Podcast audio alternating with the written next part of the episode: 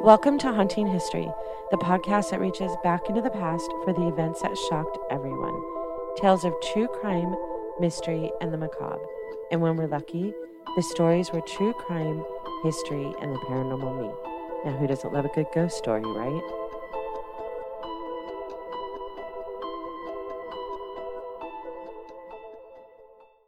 Welcome back to Haunting History Podcast. I'm your host, Kat. And today we are back with investigator Bob Taft with the Orange County, California Sheriff's Department. And we were talking about the cold cases that the Sheriff's Department has. And a lot of them, well, not, I wouldn't say a lot of them, but there are quite a few that are John and Jane Does that are considered cold cases now, correct? Yes, absolutely.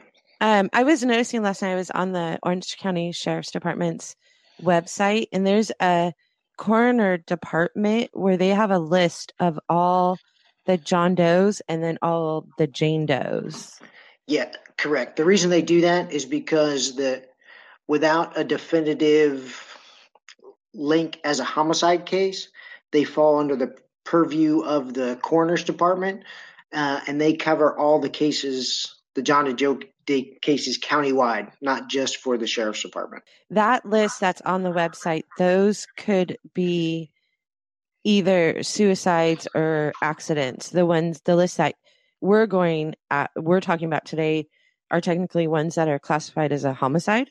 I think for the most part, I would say yes. I know I work a lot of the John and Joe Doe, John and Jane Doe cases that are not specifically homicide, just to try and see if we can identify them. And but, I guess, but just for the sheriff's department cases, not for outside agency cases. And then for, I had a question with DNA being as um, advanced as it is. What warrants taking one of those John and Jane Does that is are listed for the coroner's department and just doing a regular DNA run on them and see if they find any matches? Do you only do that if something comes forward that they might be a relative of someone, or do you just genetic just generally do it on all of them, or you don't? Well, it, it's it's multifaceted because for the most part, all of the Jane, John and Jane Doe cases have what they call CODIS DNA profiles, which is individualized identifications. However, they're uploaded into the missing person index of CODIS. And normally, what will happen is that family members, if they are looking for a loved one, they will upload their individual DNA and run it against the unknown subject DNA database.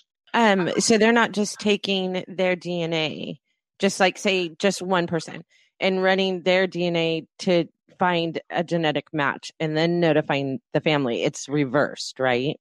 Well, it could a lot of times because you have to get family members to enter their DNA into the database, and that's all done voluntarily.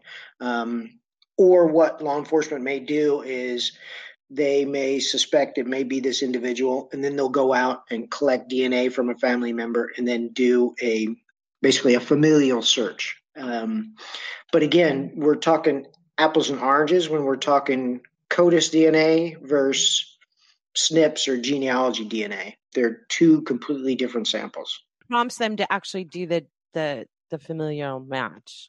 You're talking genealogy or CODIS? Yeah. Genealogy. Because uh, genealogy, uh, there's a cost associated with that. It's not. Uh, most of the crime labs do not process DNA for genealogy. Uh, you have to go to outside independent labs, and there's costs associated with that. So they don't routinely do that. Okay, okay. That's what my question was. Is like they could basically clear their backlog if they just ran all of them. You know what I mean? Like did it for every single John or Jane Doe that you have, but you don't do it unless you have a reason to do it. Well, I think the end goal is to do genealogy on all of them. That that's you know that that would be the end state. Uh, unfortunately, we're kind of in the beginning stages of it uh, to try and get that accomplished. You um we've never talked about this before, but you're you have training in genealogy and family trees and genetic genealogy. also? Uh, I, I have a little bit, yes. I'm certainly not an expert in it, but um, I, I have worked genealogy cases before, yes. And then we've talked about it before, like where I've said, okay, I'll do it for you. But there's actual laws and regulations regarding genealogy, like who can do it for a sheriff's department or for an investigation or for a missing person, because it has to have a level of, of forensic genealogy. You have to be you have to be accredited and have a certain level of expertise. Uh, but primarily, the thing is to be able to testify in court regarding your results. That's the big thing. Okay. Because the accreditation for genealogy is kind of crap, just FYI. It's. It, it kind of runs the full gambit. I mean, some people can take a single course and say, yes, I'm accredited. And then there actually is an accre- official accreditation forensic genealogy program out there, but the, my understanding is that training is pretty extensive. Well, it, it's just the, the actual accreditation to become a certified genealogy is so arbitrary. Like they, you, you like do research on a particular person or whatever, and then three people evaluate whether you are war- worthy of an accreditation. Correct. So to me, it's yes. very arbitrary. It's not like when you become a lawyer and you take this very specific test or a doctor or Indian chief. Like I feel like the accreditation for genealogy needs to be streamlined and done less arbitrary to me because I've well, always looked at it. I felt like like I've taken genealogy classes. I've been doing genealogy for 25 years. I feel like I'm an expert at it. I feel like I can build trees backwards or forwards or whatever. I I know that um CeCe Moore calls it building it forwards. I always call it going back. It feels going backwards to me, but um I feel like uh, to I had actually started the courses to become accredited, and then I was like, I I don't like it. Like I'm not proud of it. Do you know what I? Does that make sense? Like I don't like how it's done. I feel like there's a better way to become an accredited genealogist than than the format or the idea of how we do it now. Yeah, I haven't I haven't started the process to become certified, but I know that you know obviously there's genealogical standards and principles. In order to be right. accredited, you have to perform to the level of that standard. Those, yeah, those standards. Which that book I just got that book again. I feel like I get it every time a new edition of it comes out. I just feel like the decision making, like the, it's not like a test. Like to me, it doesn't feel like a test where it's very clear cut when you become when you become certified in almost anything else, and I always use a lawyer as an example, it's a very clear cut questions and answers where I feel like the accreditation for genealogy is not like that. It's it's more like you have to hit all these points as opposed to yes and no on a quiz. Well, I think and this is just me speculating, it may come to that level now that genealogy has become very prevalent in law enforcement. They may have some sort of testing standard in order to be accredited because prior to there was no there was no legal requirement for accreditation if that makes sense yeah so you're saying there's still hope for me to be able to there's always hope there's always hope okay so let's get into this um the first one let me see i kind of scrolled away from it and i'm just going to read the date right? Okay, so I'm gonna. It's a John Doe. Uh, the date is four fourteen seventy eight. Male, white, twenty to thirty years old.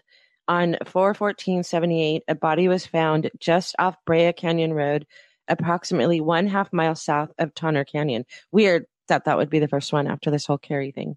Correct. This is a somewhat remote area off an oil lease property. The body is that of a male white, approximately 20 to 30 years old, who suffered gunshot wounds. It is unknown if the subject had been slain at the location. Death occurred two to four weeks prior to the to the discovery by an oil field worker. Due to decompensation, identification of the subject is more difficult. So weird. How far do you know how far this body was found from where Cary's body was found? I don't, but it, it seems like that particular area is because at the time obviously it was a remote location and it's it was close to the 57 freeway that it, it was an easy location to dispose of bodies it's kind of like how we talk about um, santa ana canyon road too correct yes absolutely okay so what else do you know about this John Doe? I don't know anything about that one. That one is okay. so that was a good one for me to start on. That's a good one for you to start on. Okay, so I we'll I haven't worked that one. Interesting, 1978. See, that was only two years before Carrie. The Correct. body was found near where Carrie's body was found. So maybe there's a reason why I picked this one first. That's kind of weird. Um, okay, so our, th- that one is if anyone has a missing family member or a missing loved one from that was 20 to 30 years old that's been missing since 1978 and um, uh, clearly might have been mixed in with the wrong people to have died of gunshot wounds. Someone went to the trouble to to take his body to another location.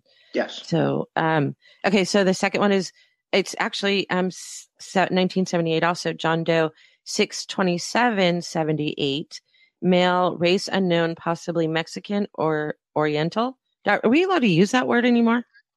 Uh, I I think the correct term is Asian nowadays, but Yeah, I did. That's uh, weird. I don't know that I've seen that word written. I apologize to anybody I was reading, not not using the verbiage myself. 25 to 30 years old, 5'7, 145 pounds, long black hair. So clearly this one was found um, less decomposed than the last one. Subject found fully clothed in an orange grove near Ju- Jeffrey and Trabuco Roads in Irvine area. He was found by field workers clothed in a white knit shirt with blue and green horizontal stripes, tan double knit trousers, blue canvas shoes, and light blue socks. Cause of death is penetrating wounds to the neck. What does that mean? he was stabbed. Appeared to have been dumped three to seven days prior to discovery. I I, don't know that case specifically. If it's the one I'm thinking of, and I can roll back the clock a little bit. Obviously, there were orange groves throughout Orange County uh, at that time. Particularly that area. That's the Irvine Company Correct. property, right? And I know they had a lot of uh, migrant workers, obviously working the fields, and they would set up, for lack of a better term, almost little shanty towns uh, as they went from one location to the next, um, harvesting the the oranges. And again, I'm not sure if it's this particular case, but I know we've worked a couple cases where that these individuals were were robbed of their of their paychecks uh, at these locations, and, the, and the bodies were dumped in the uh, were dumped in the orange groves. Uh, unfortunately, I don't have any specifics on this one. Uh, it's not one of the ones we're currently working genealogy on, so unfortunately, I don't have a lot of history on that one. Um, it sounds like he was dressed nicely, though. He doesn't sound like he was necessarily dressed to be harvesting oranges. Correct, and and again, that's just my assumption. Uh, a lot of times, may, they may have lived in the local area but still worked the orange groves, or eh, you know, he could have been out totally unrelated to to uh, working the migrant worker aspect of it. He could have been out somewhere, out and about, and unfortunately met his demise, and they just dumped the body in the in the orange groves. Here's another one. The next one is John Doe, 5 1 1980, male, Negro, 17 to 23 years old, 5'8 to 5'10, 180 pounds.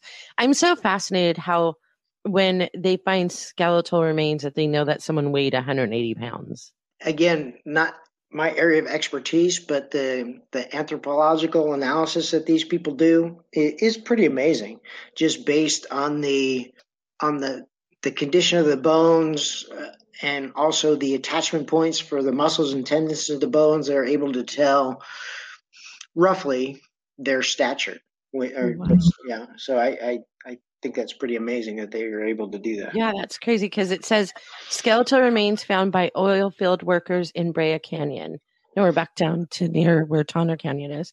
Correct. Subject was wearing gray cords, brown and white striped shirt, blue suede shoes. Cause of death was a gunshot wound to the head.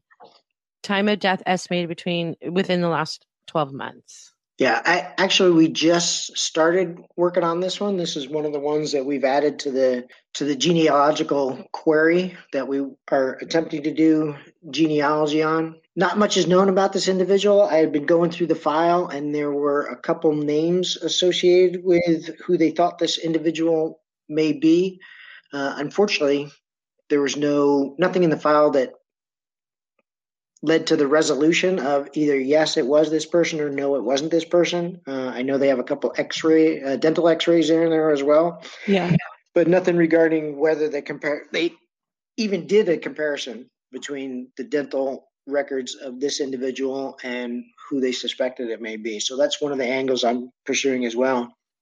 So uh, I'm curious, why do the DNA on this one? Like, what what is prompting you?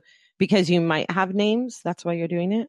Correct. Yes, and and the other thing is, a lot of times these cases are brought to my attention. I can't specifically re- recall why this one was brought to my attention, but uh, in going through the file and, and looking at it, um, if it looks like it's a good candidate for for genealogy, then I will add it to the query. This one was, like I said, it was recently brought to my attention. So that's why we're actually looking at it and focusing on it now. We had talked about trying to do a forensic sketch uh, as well on this individual. Unfortunately, you know, due to the gunshot of the or to the placement of the gunshot wound, uh, there wasn't. We won't be able to do uh, a sketch on this individual. Where was the gunshot wound? To the face. Oh, so I'm so it's so strange to me too. That's the same thing of like being able to determine someone's weight. It's the same thing with like the forensic sketches. Like, how do they create a face out of a skeleton? Like that seems so odd to me. I mean, I know they do it all the time. It just seems so impossible. Um, well, I've talked to a couple of people that have done this, and for the most part, I my understanding of it is that it, there's a certain range of of thickness to the tissues on the face based on the underlying structures of the skull. So they will make essentially waypoints, like tissue at this location is about this thick and so forth. So they'll start out with those waypoints, uh, and then they'll just kind of mesh that all to, together to give a uh, what they believe to be a likeness of it. But again, it's a it's an art these these people have a a special skill set that are able to do that. Um, it's so sad that he was only 17 to 23. I mean, someone he has a mom, he has a dad. Do you know what I mean? Like what how is someone missing for 42 years that potentially was only 17 years old? Why didn't anyone report him missing? That's uh, they may have, they may not have. Um, there could be they they could have been from out of the area. Um, so they could know. be in a database somewhere and they're just not being connected yet. Correct, absolutely. Okay, so our next one is John Doe, October twenty second, nineteen eighty. Again, male adult, burnt skeletal remains. Oh, we talked about this one, and I kind of want you to. I wanted to. do You and I talked about it, so I'm just. I think we. I could have skipped it, but I'm not going to. Okay. Um, male adult burnt skeletal remains found in a brown grocery bag in area of 91 freeway in Gypsum Canyon Road, Santa Ana Canyon. Now, this is we're going to where Dorothy Scott was found. Apparently there's like three dumping grounds in Southern California. It's it's Tonner Canyon, Santa Ana Canyon, and then Irvine, like the Irvine Company property, which is I'm sorry, Irvine Company, you're multi multi billionaires. Um, but that it seems like a lot of these run those areas. Remains are fragments of skull, hands, arms, and feet. Saw marks were found on some bone fragments. Victims still unidentified. Now you all have a, a theory of what this is. Yes, and, and, I, I can't take credit for this. Uh, I know one of the um, technicians at the coroner's office uh, actually brought this to my attention. But uh, my understanding is that when a body is processed for embalming, that they will, or you know, prepped for a funeral, they will put filler material into the body cavity, so that way when it's it's in the casket for viewing, that it doesn't look depressed or sunken uh, due to the to the autopsy. So they, they were putting a certain material inside the body cavity to to fill it up. When that body is cremated, that material melts or hardens or transitions into kind of a harder crystalline type substance, uh, which obviously I was unaware of. But this particular individual had worked at a mortuary and a cremation facility, so they were well aware of that. Well, when we started analyzing these remains, this individual said, "Oh, it looks like these. Essentially, they look like small rocks." It looks like, hey, this is looks like the filler material after you after a body's been cremated.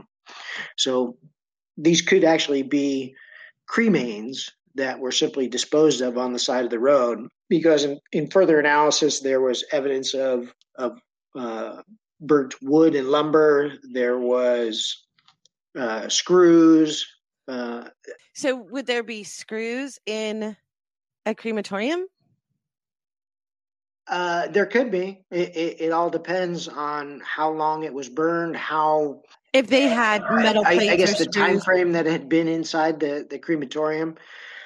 So there's there's there's a possibility that you know a lot of things can remain. So to to me, in in talking with this individual, uh, it could have been that these remains were of someone that had had been cremated in a casket and then for whatever reason they ah. decided that we don't want to hold on to this individual anymore so they just put them in a brown paper bag and dumped them on the side of the road. Oh so that's so scary. So that's like it's like when people keep the remains of their loved ones and then ultimately they pass on.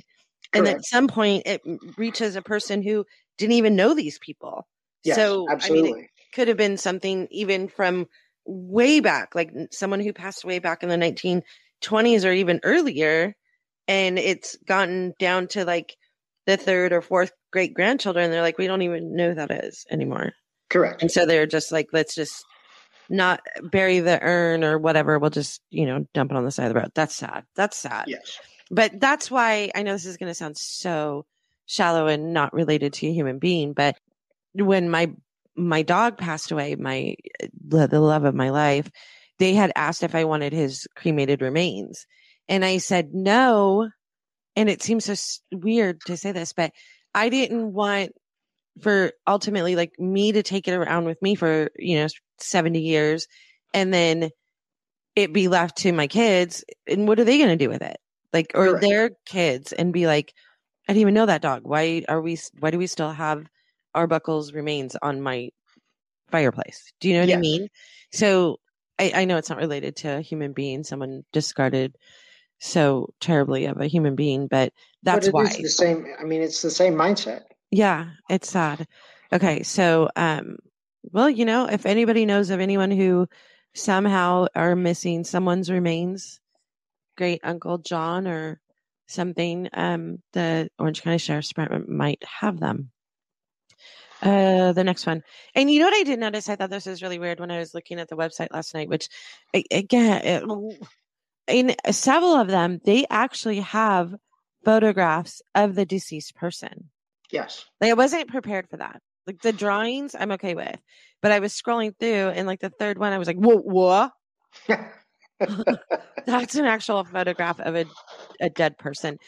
I was kind of shocked by that, but the, I think I was really shocked by is there are so many more men John Does than there are Jane Does.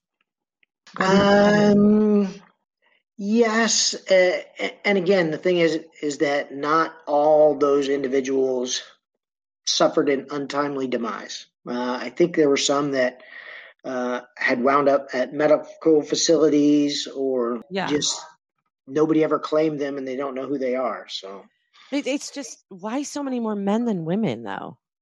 Um no theory.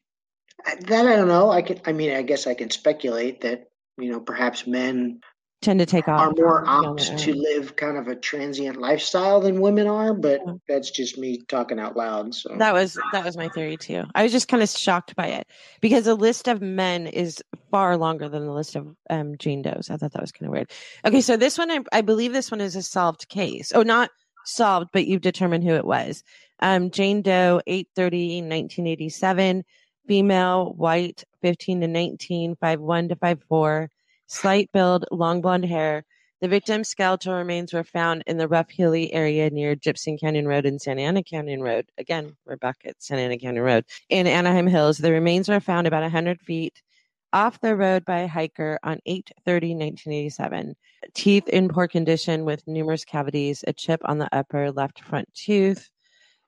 Possible cause of death is a stab wound. possible, right? The skeleton was estimated to have been there for two weeks to two months at the time of discovery. The victim still remains a Jane Doe. That's not true, is it? That is not true. No. We Okay, so you have a name. Yes, absolutely.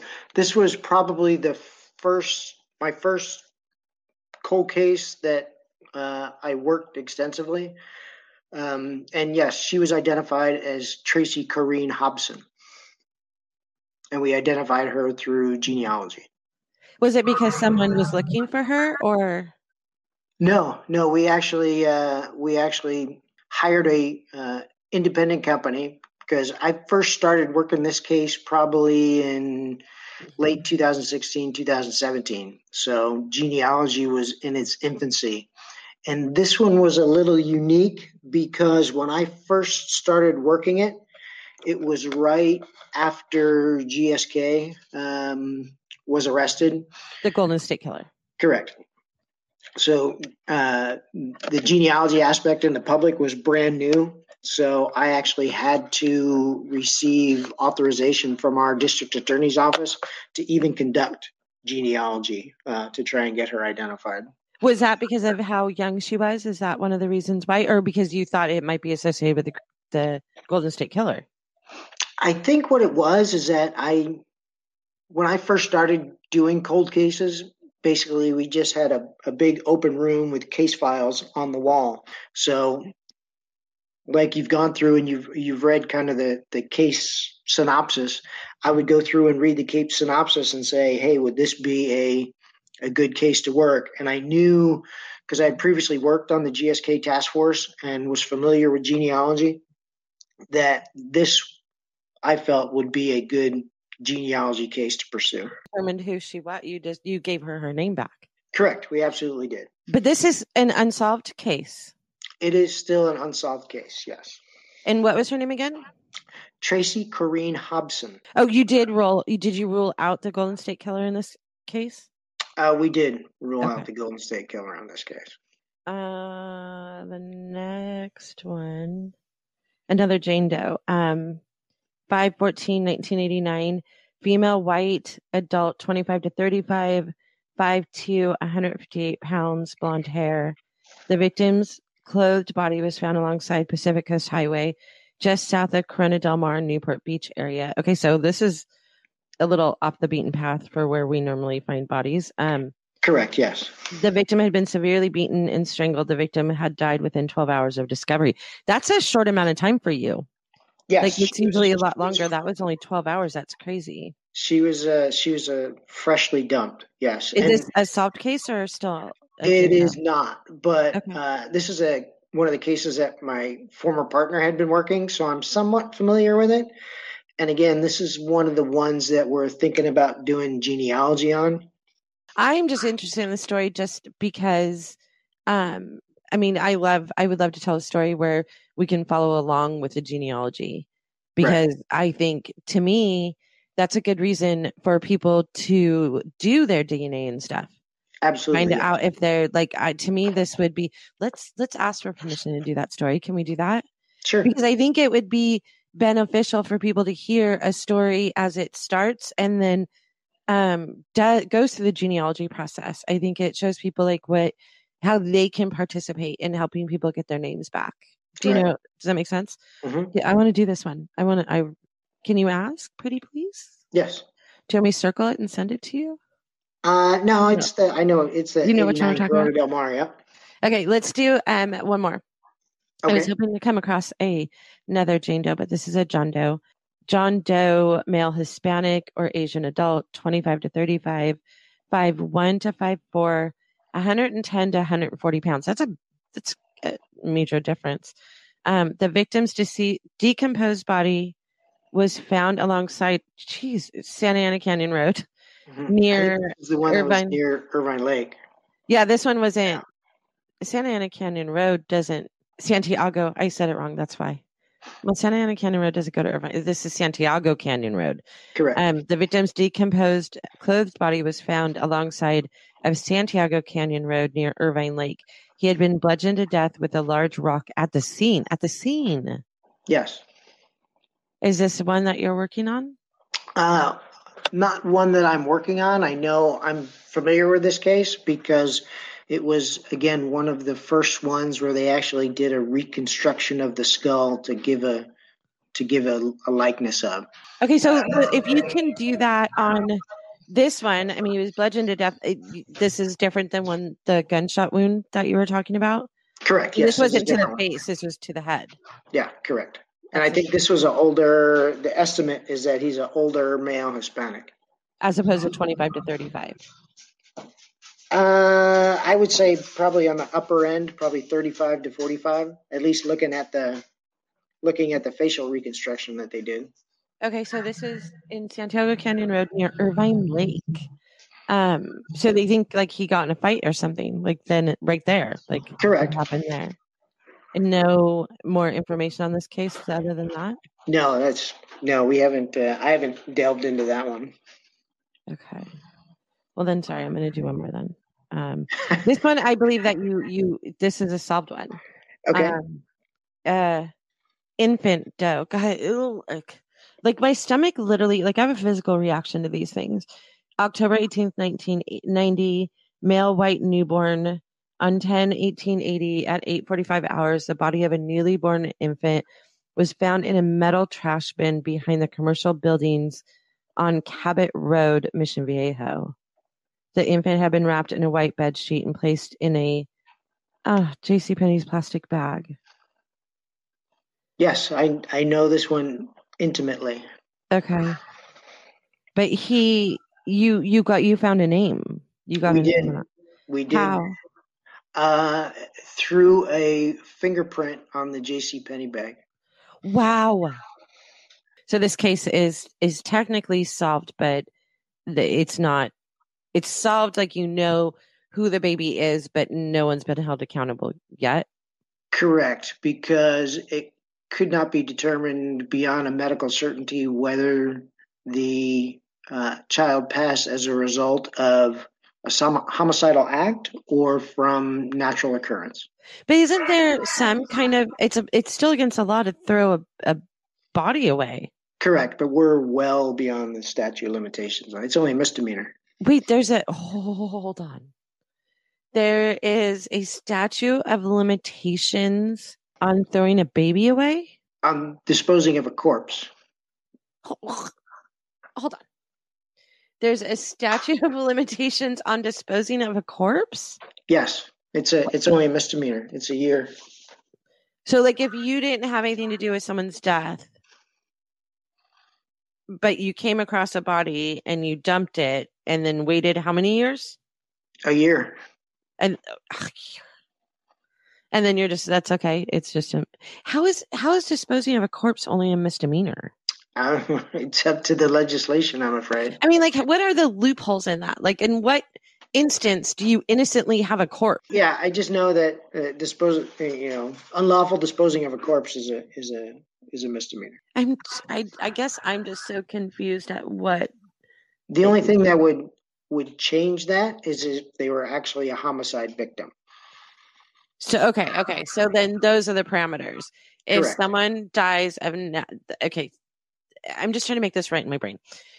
If someone dies of natural causes and you dispose of the body in an illegal fashion, whether it's dumping them on the side of the road or uh, leaving them on the couch, um, that's it's only a misdemeanor for the first year, and then after that, it's you get a get out of jail Well, free card. and I, I think if they take some sort of overt act to dispose of the body, then yes, to assist in the disposal. And the, the thing about this baby case is that it was originally ruled a homicide.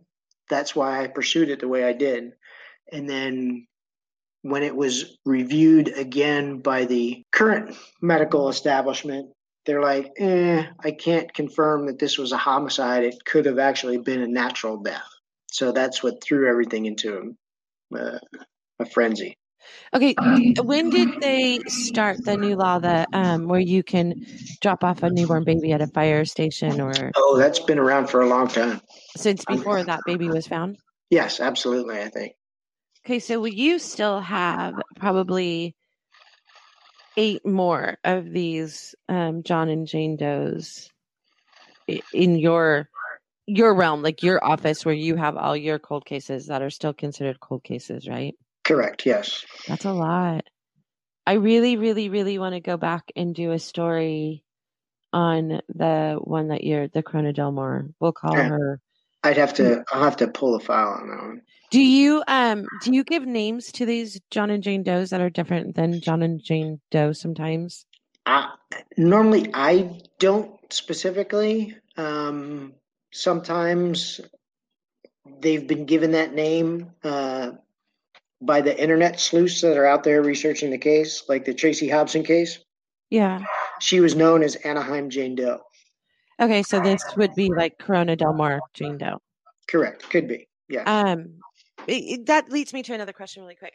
You know, like I, I call you all the time and ask you if I'm just some crazy armchair detective, and you're like, "Yeah, you, I don't even have to call you like you are." um, do the investigators on cold cases and i know you can only speak to yourself do you guys pay attention to things like reddit and um, web sleuths and all that stuff when they're talking to, about a case? Do you guys if it's guys... a case i'm currently working i will go look. Uh, but i i normally don't i don't peruse those pages looking for cases that makes sense. No, no, no, no, no, no. But on a case, like on a particular case, do you go like on the Tracy Hobson? Do you go read all the web sleuths and the the um like Reddits and stuff on that subject and see if there's clues or someone has ideas that you hadn't thought about? Do you guys do investigators do that? I do. I can only speak for myself, but yes, I I will go look and uh, and then the other thing too is that you know a lot of times stuff that's in in the internet world may not exactly match what's in the criminal file. So you can dismiss things really easily sometimes. Correct. Yes. I had someone. It's just like some lady emailed me the other day about um, the Carrie Patterson case and was saying something like she was describing to me genetic genealogy, and I was like, "Lady, stop." Yeah, because we know, know who she is. yeah, like the people eh, i i can see where the internet is full of a lot of baloney. I mean i get i get some very useful emails sometimes where people come up with ideas or thoughts that i hadn't thought about and i that's amazing. But then i also get the other ones where they're like just telling me something that like it's something that it's evident it's very obvious is not and they're coming up this theory and they're very very insistent about it and i'm i can't always tell them why they're wrong but um, I was just curious if you utilize that because the internet is a strong tool. It is absolutely it is, and it's it it it is a team effort. Like I, I I won't dismiss anything until I until I personally disprove it. Okay, so speaking of that, before we go, did you listen to the episode on the Wendy Osborne to Kerry Patterson comparison? Uh, I listened to most of it. Unfortunately, I didn't wasn't able to listen to the whole thing. But you, yeah, because you have a job. Um, that is 24 7 do you ag- agree that this is a plausible avenue? Absolutely i do. Okay yes. good. Okay. I mean i know i know how you feel but i don't know if our listeners do because you and i talk about it all the time but um it there is a it, it it's not far-fetched as far as you're concerned. It it is not because uh, a lot of the elements of Kerry's case match almost identically to the to either Wendy or Kelly. Re- re- regarding these other two young ladies. So yeah. yes, absolutely. Will you be reaching out to anybody further in regards to this? Yes. I don't know that you can tell say who, but you'll be talking to other people. Correct. Oh, now yeah. this is this is basically what we call an investigative lead. Now we have to do our due diligence to to either substantiate the lead or disprove it. Uh, and at least my opinion at at this point is that it's a very substantial lead. Yay. Okay, so you'll tell me first if it's disputed and and and we're crazy. You'll tell me first, right? Uh, well, between you and me, I don't think there's anything that I'll be able to find other than him being in prison at the time that she disappeared to be able to dispute it and to even, dismiss it completely at this correct. Point. And I even I think I told you I I told Michelle I said, you know, I think this is a very substantial lead and depending on how things pan out we may have to have a sit down with her and you know maybe even her mom and say hey You know, do you think that this individual is responsible for Carrie's murder? Yes or no? So because they might have their own opinions. I mean, we know that they do have their own opinions, but correct. Both of them are are highly intelligent women that can look at the whole story. So yes. Well, thank you so much for doing this with me. Please look into Corona Del Mar, girl. I really want to do that story. I think, I think that if for the sheriff's point of view, having more people do their DNA in the event that they have a distant family member. I mean, no one wants to find out that their their beloved uncle is a serial killer, but we eh, have so many cousins and re- cousins removed and third and fourth and fifth cousins that we've never even heard of before that could lead to answers in some of these cases. And I feel Absolutely. like yes. it would only behoove the sheriff's department if they let us do a story where we can follow it from the cold case that it is through the genealogy and through the discovery of who the person is and maybe resolution. I think it would help them if, Correct. if we did that kind of case. Kane, you're gonna say say you're gonna ask we can do it if we can do it. Yes. I it, I'm just gonna text you all the time and ask you if you asked yet. So you might as well just yes you're gonna ask. I'll just add it to the list. Okay, thank you. Thanks so much for doing this with me. Absolutely. According to NamUs, an estimated 4,400 unidentified bodies are found annually. About a thousand of those remain John and Jane Doe's after a year. If you have a missing loved one or anyone you know has a missing loved one and recognize any of the stories that we've told here today or on the Orange County Sheriff's website, please reach out to Bob Taft at the Orange County Sheriff's Department at 714 647 7055 or you can email coldcase at ocsheriff.gov. Thank you for listening to this episode of Haunting History Podcast. We love hearing from you, so be sure to like, follow, and comment on Facebook, Instagram, and Twitter at Haunting History Podcast. And don't forget to subscribe, rate, and review wherever you listen to all your favorites. Visit our website at hauntinghistorypodcast.com for more information on each episode, links to our Patreon page, and all of our social media platforms. Until next time, I'm Kat. I'm Haley. Remember, the living are far scarier than any ghost.